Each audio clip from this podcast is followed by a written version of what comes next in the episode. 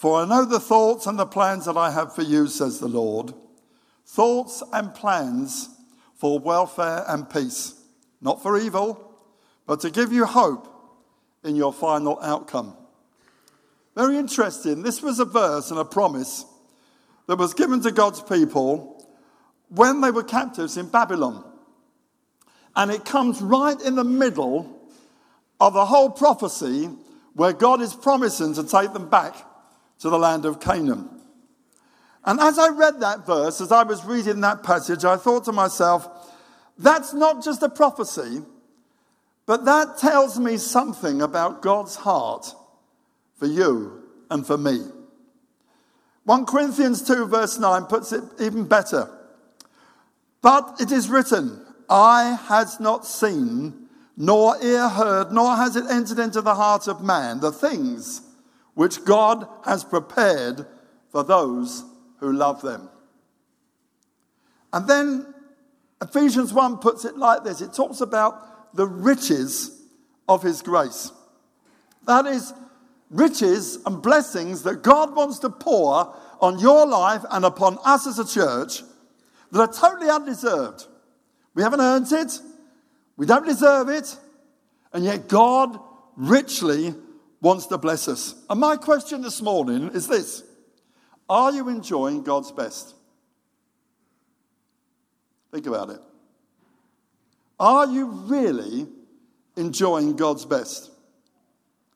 And is there something in you that is determined that you're not going to miss out on anything that God has for you? You know, this is not something you maneuver, it's something that God gives you.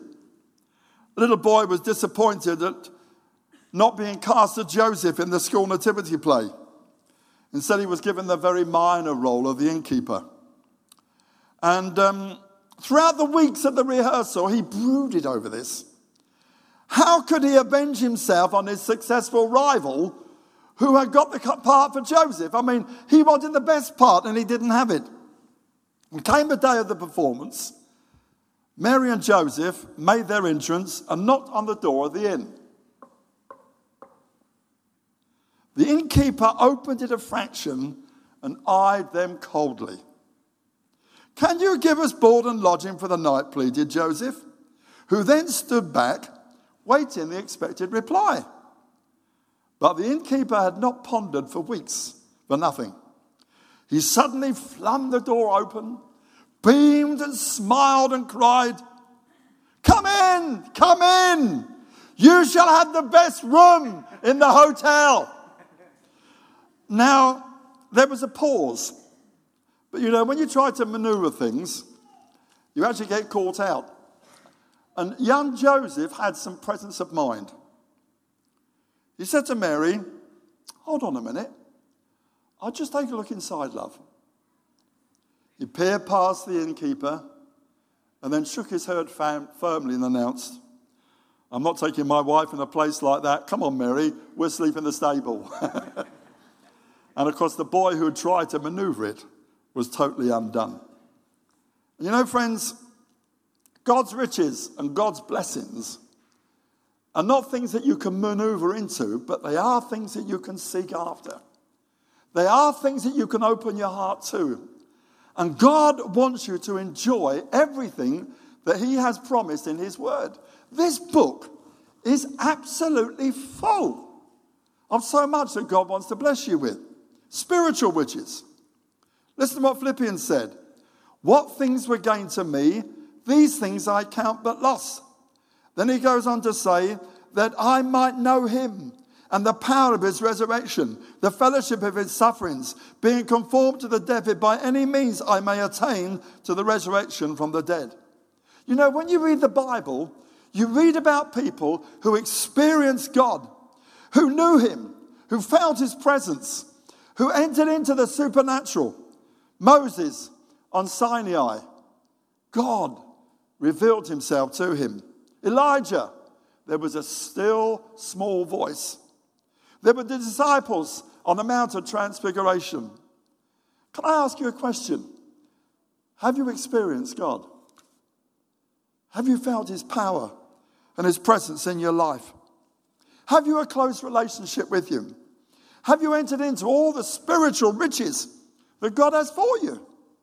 Do you know there's a whole supernatural world that God wants us to enter into? There's a whole supernatural world where we can experience God and see Him work in our lives. It's there for the taking. There's emotional riches. You know, I look around sometimes the church and I see, not here, of course, some other places, you know, people who seem so miserable, seem so under the weather, seem so emotionally, how can I put it, injured in some way or the other. And that's not God's will. Listen what Peter says. Though we do not see him, yet believing you rejoice with joy inexpressible and full of glory. Are you experiencing that this morning? Do you feel so happy that, and so joyful and so full of God that you just, there's no words to express it? That's God's blessing for you. What about contentment? Paul says this Now I speak in regard to need, for I've learned in whatever state I am to be content, to be full and hungry, both to abound and to suffer need. I know how to be abased, I know how to abound. Everywhere, in all things, I have learned to be content. Have you got that this morning, emotionally? Do you not only feel a sense of incredible joy, but a sense of peace, a sense of contentment? You're enjoying that emotional experience that God can give you. What about physical riches? Psalm says, My heart and my flesh fail, but the Lord is the strength of my heart and my portion forever. You know, I thank God every day, even though my body's not perfect and it has its aches and pains, I thank God for what I've got. I thank God for the strength that He gives me day by day. God wants to bless you physically. He doesn't want you to wake up in the morning feeling, oh God, not another day. But wake up in the morning feeling, great, another day. And, and, and there can come through his spirit strength. Moses lived for 120 years and it said his strength did not fail. There are riches. There's mental riches. Paul prays, he says, that the eyes of your understanding being enlightened, you may know. And he gives a whole list of things to know in Ephesians 1, verse 18. What do you know this morning about God? To what degree have you sought to know him? You know, so often the reason why that we come to meetings and we find it difficult is because our minds are full of so much stuff that it's not edifying. It's not helpful. But you know, when your mind is full of God, when your thoughts are on God, Jesus said, the truth shall make you free. And, and there, is a, there is a whole richness of knowledge that God wants to impart to you. You say, Well, I'm not very brainy. I, listen, listen, it's not to do with brains, it's to do with the Holy Spirit. We had a young woman that came to our church and she had learning difficulties. And um, she sometimes would get up to pray. It was so, it, I mean, the words were so simple, but the insight, what she said, was absolutely incredible. Here was a girl with, with learning difficulties, and yet somehow she grasped something of God that was so rich and so wonderful. There's also material riches. My God shall supply all your needs according to his riches in glory. Do you know, I'm praying that God will give us a few millionaires in this church. Amen? Why? So we got rich people in the church? No, but so they've got so much money, they've got to give it to the church. I don't know about you. See, God says He will supply all of our needs, He will give us enough. But there are times when He gives us more than enough. Why? Because He wants it for His kingdom. How much can God trust you with this morning? You know, I think sometimes we, we, we, we don't enter into material riches because we see riches as ours rather than as what God has given us to be stewards of. But you know, God wants you to enjoy the riches of material things. Why? So that you can use them for the kingdom. I'm looking for the day when we've got a million pounds to spend on this place. When we can do all the things that we can come into a place that feels warm, feels hot, feels different. Why? Because God has done it. God has met the need. God has undertaken. Now, things, friends, There's so much for us to enjoy. And I think to myself, but hold on a minute. When God wrote those first promises to the Israelites, were they enjoying it? No, they weren't. They were captives, they were slaves, they were in a foreign land. And here they were, these people that had all the promises were totally missing it. And then I thought about Christmas. One of the greatest, if not the greatest event that took place in the world. God came into this world. God entered into the world. And, and back to the future, looking back and thinking about today, the question I ask myself is are we doing exactly the same things that these people did and missed it? You know, somebody wrote this no doubt there were many shepherds in the same country that first Christmas, keeping watch over their flocks. They saw nothing unusual that night, and they heard nothing, save the bleated of some restless sheep. There were also a few shepherds who saw the glory of the Lord in the heavens and heard the angels sing glad tidings. In person, they beheld the Christ child. No doubt there will be many people in the country this Christmas going about their business or pleasure. They will see nothing unusual that night. They will see, hear nothing, save the rustling of some discarded tinsel. But there will be a few persons who will see the glory of the Lord in the heavens. They will hear the angels sing glad tidings. In spirit, they will behold the Christ child. Friends, it's so easy to miss what God is doing. It's so easy to miss all the benefits that God wants to pour into our lives. And as I think about the Christmas story, I ask myself the question, question why did they miss it?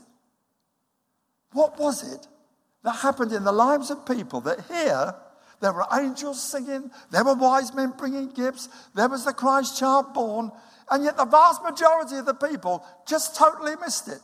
And you know, friends, I would hate to think that God would bless this church and the vast majority would actually miss it and only be a few that we bless. I believe God wants to bless everybody in this place. I believe there can come a moment, friends, when God can pour something out that can so bless our socks off that we just wonder what's hit us. So, how do we miss it? Well, first of all, it seems we miss it through inconvenience. It says in Luke 2, verse 10, there was no room for them in the inn. Here was the mother and father. Here was Mary to bring forth the Son, the Son of God. They came to an inn and there was no room. It was too inconvenient to find room for them. And they ended up in the stable. I wonder, are some things a bit of an inconvenience to us when God tries to speak to us? And God tries to say something special to us. And we're so busy, you know, even at Christmas time, friends, we can get so busy doing, doing, doing all the stuff that Jesus, instead of being there at the center, he's kind of a thought here. Maybe we go to church on Sunday morning, maybe we won't. Maybe we're given some time here. No, but we've got the food to cook, we've got the presents to open, we've got all this other stuff. And it's a little bit inconvenient to bring Jesus into the center. Friends, if we want to enjoy the best, Jesus has got to take central place. You see, it was an untimely inconvenience. They were busy doing other stuff when Jesus arrived. Do you know, sometimes God has a way of speaking to us and asking us to do something that actually isn't just the right moment. We've got something else on hand. We've got something else to do. Yes, Lord, I'll do it, but in a minute. And you know what the Bible, you know what so many Christian leaders say? There are moments when we're going this way and Jesus passes by. And if we don't take it at the moment, he just carries on. And we miss the opportunity. And friends, be careful. When it's God's time, it's God's time. Get in there and grab hold of it. Sometimes it's an um, unpleasant inconvenience. If they were to give Mary and Joseph a room, somebody had to get out of their room. Nobody seemed to be willing to do it. And do you notice that God sometimes asks you to do unpleasant things? Why? He's testing you. Nobody would wash anybody's feet when the disciples walked into the upper room, but Jesus did. Jesus was showing us, friends, that if we want God's best, sometimes it means doing things we don't like doing. I find there are Christians, they say, Yes, I will serve God, but as long as it's something I enjoy doing. Now, I've got news for you. I've done lots of things in my Christian life that I didn't actually enjoy. But I knew I had to do it, it had to be done. And, and service is sometimes doing the, the inconvenient, the unpleasant thing. And it's in that that God blesses us. It was an unprofitable inconvenience. There was nothing in it for anybody to let Mary and Joseph in. But you know, God blesses people that do things that look, are not looking for any reward. Jesus said, Don't let your left hand know what your right hand is doing. Don't look for earthly reward. Do you know, so often we want our reward now, and we want reward in heaven. You know what the Bible says? It says that the reward that we get in heaven will be for what we've not been rewarded on earth. Now, I wonder how much you've got stacked up in heaven at the moment. There are times when doing something unrewarded is that very moment when we step into God's best. A lawyer by the name of Webster tells the story of how, when he was starting, he was asked to take a case concerning a dispute over £20.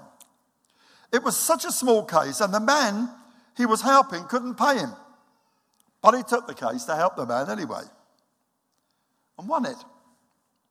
Many years later, when he was in America, a lawyer could not complete a case because of illness. It was a huge trial.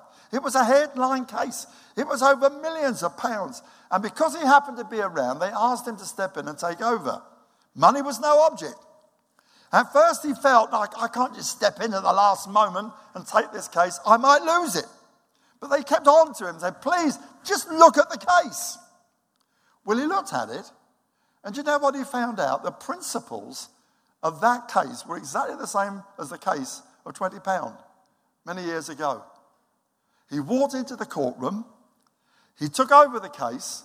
Everybody was astonished at the way he managed it, having come in at the last moment, and he won it. And it happened because he took that case without reward many years previously. You know, God God sometimes does things and we don't get any reward. Don't moan about it. Don't complain. God has something more in store.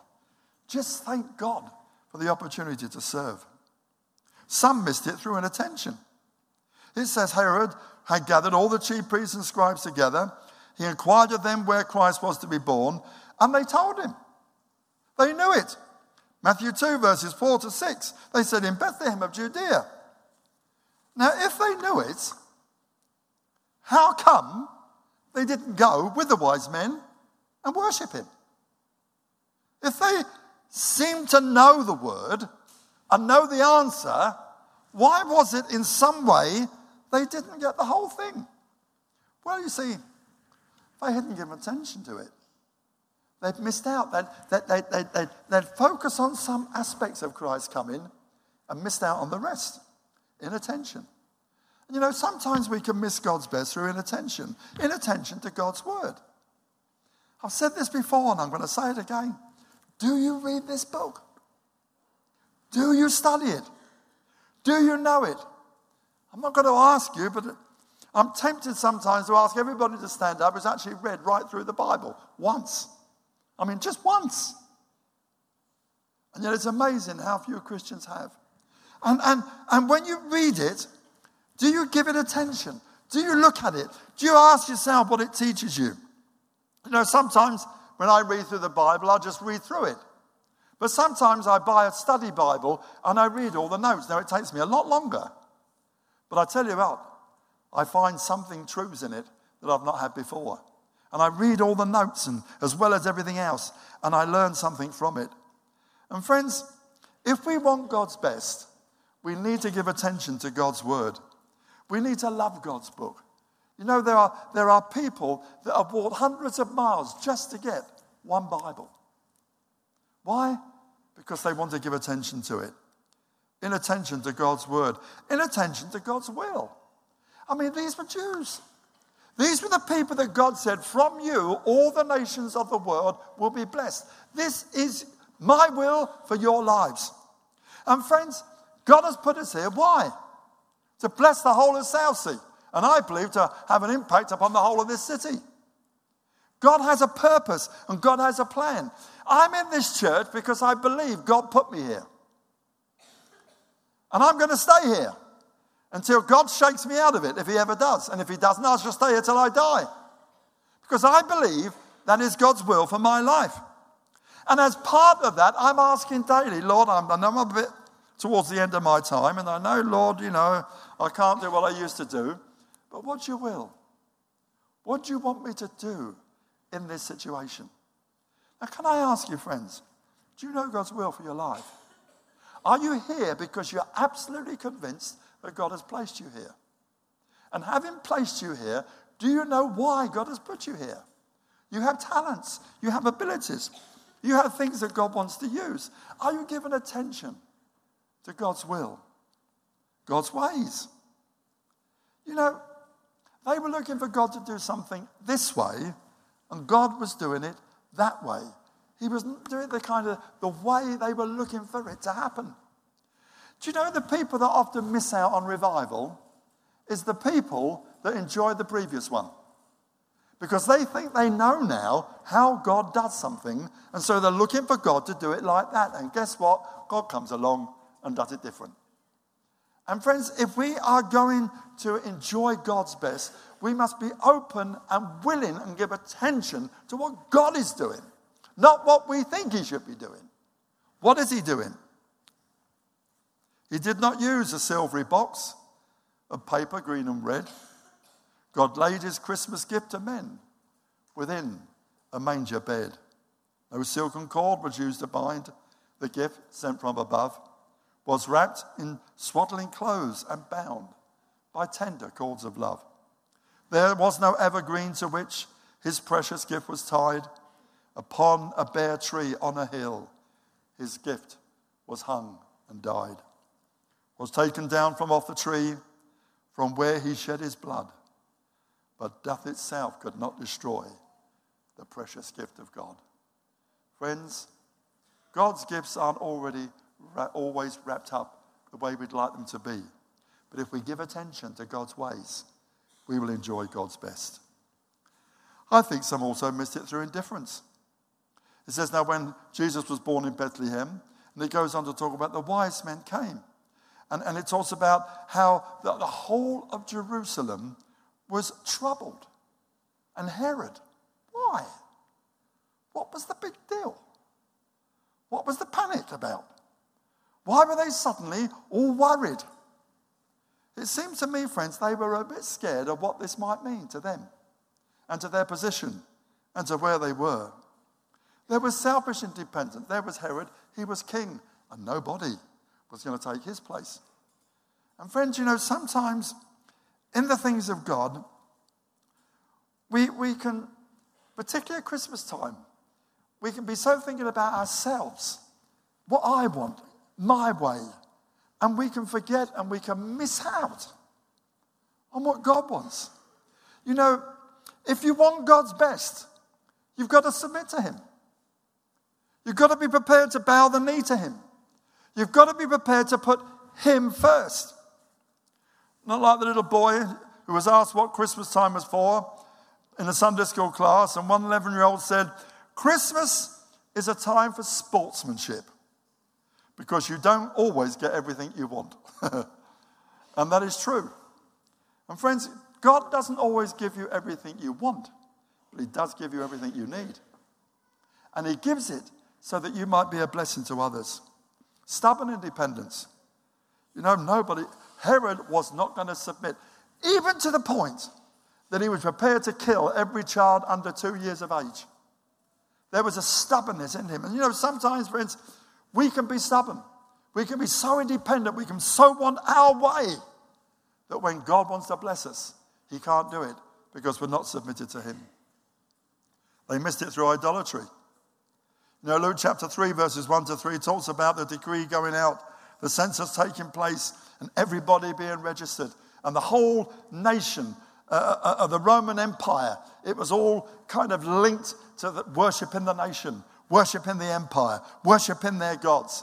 And, and everything was focused on that so that when God entered into the world, their idols were other things. And they missed him.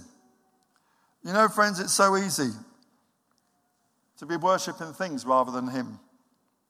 Now, I found, I found this a little bit kind of under the belt, but I'll tell you anyway. A leader of a church was asked why there was a mirror in the entrance of the church. Well, he said it's to remind some of my congregation who they really worship. Now, just think about that for a moment. They were worshipping themselves, not God. You know, somebody said this a person all wrapped up in himself makes a very little package. And that's true.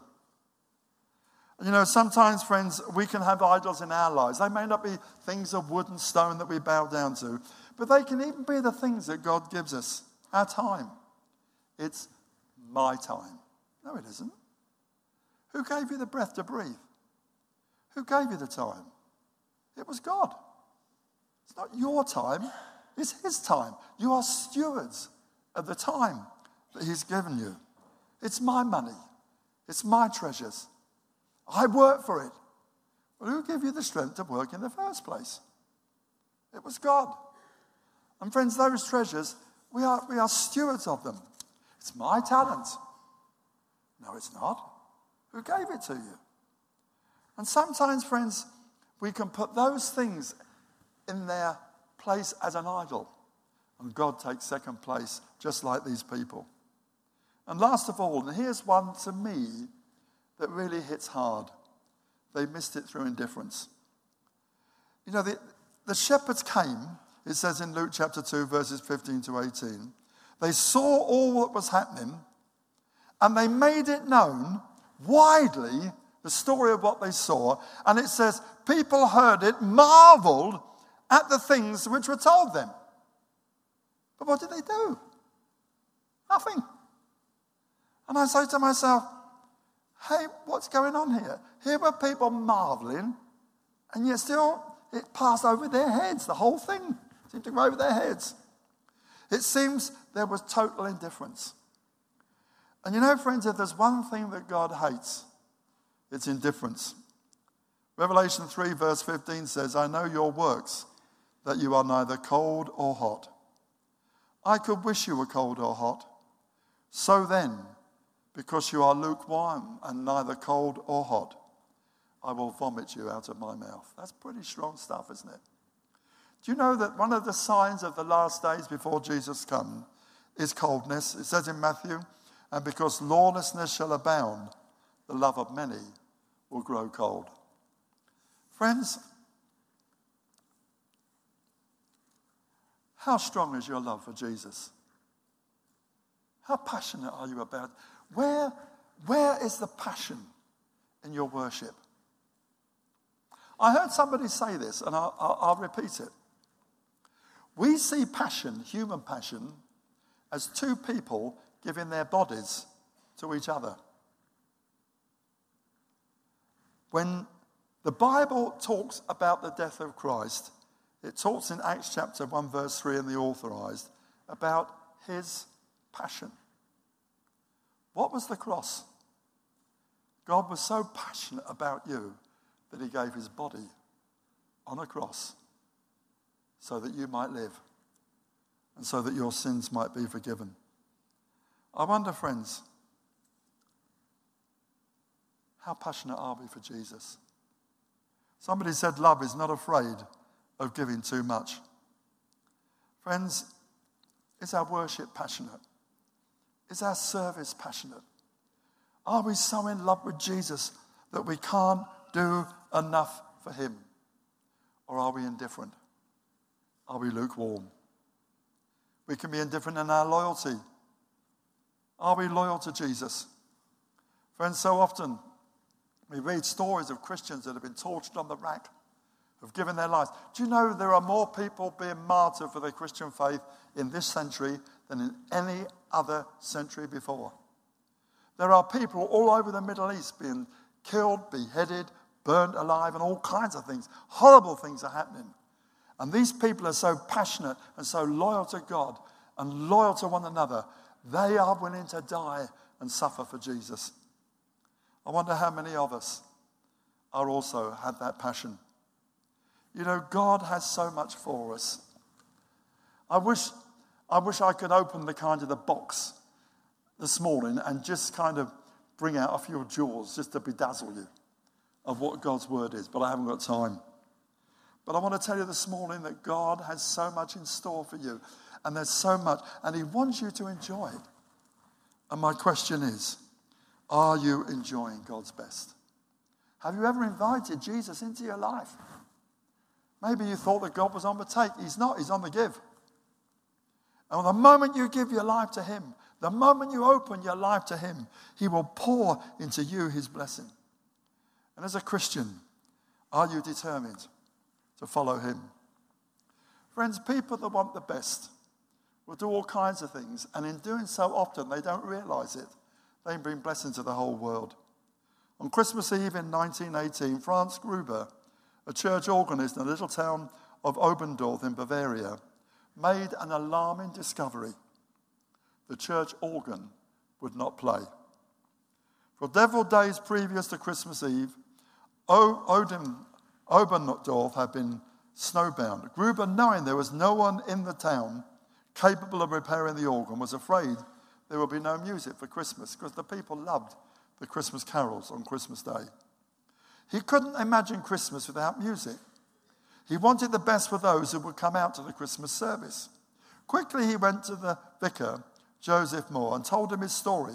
He asked Mohr to write a new song that could easily be sung without the use of the organ. Later, as Mohr sat reading the Christmas stories from the Bible, he was reading, Unto you is born in the city of David a Savior. And those words kind of hit him. And all night he meditated on them. And gradually a poem came to him.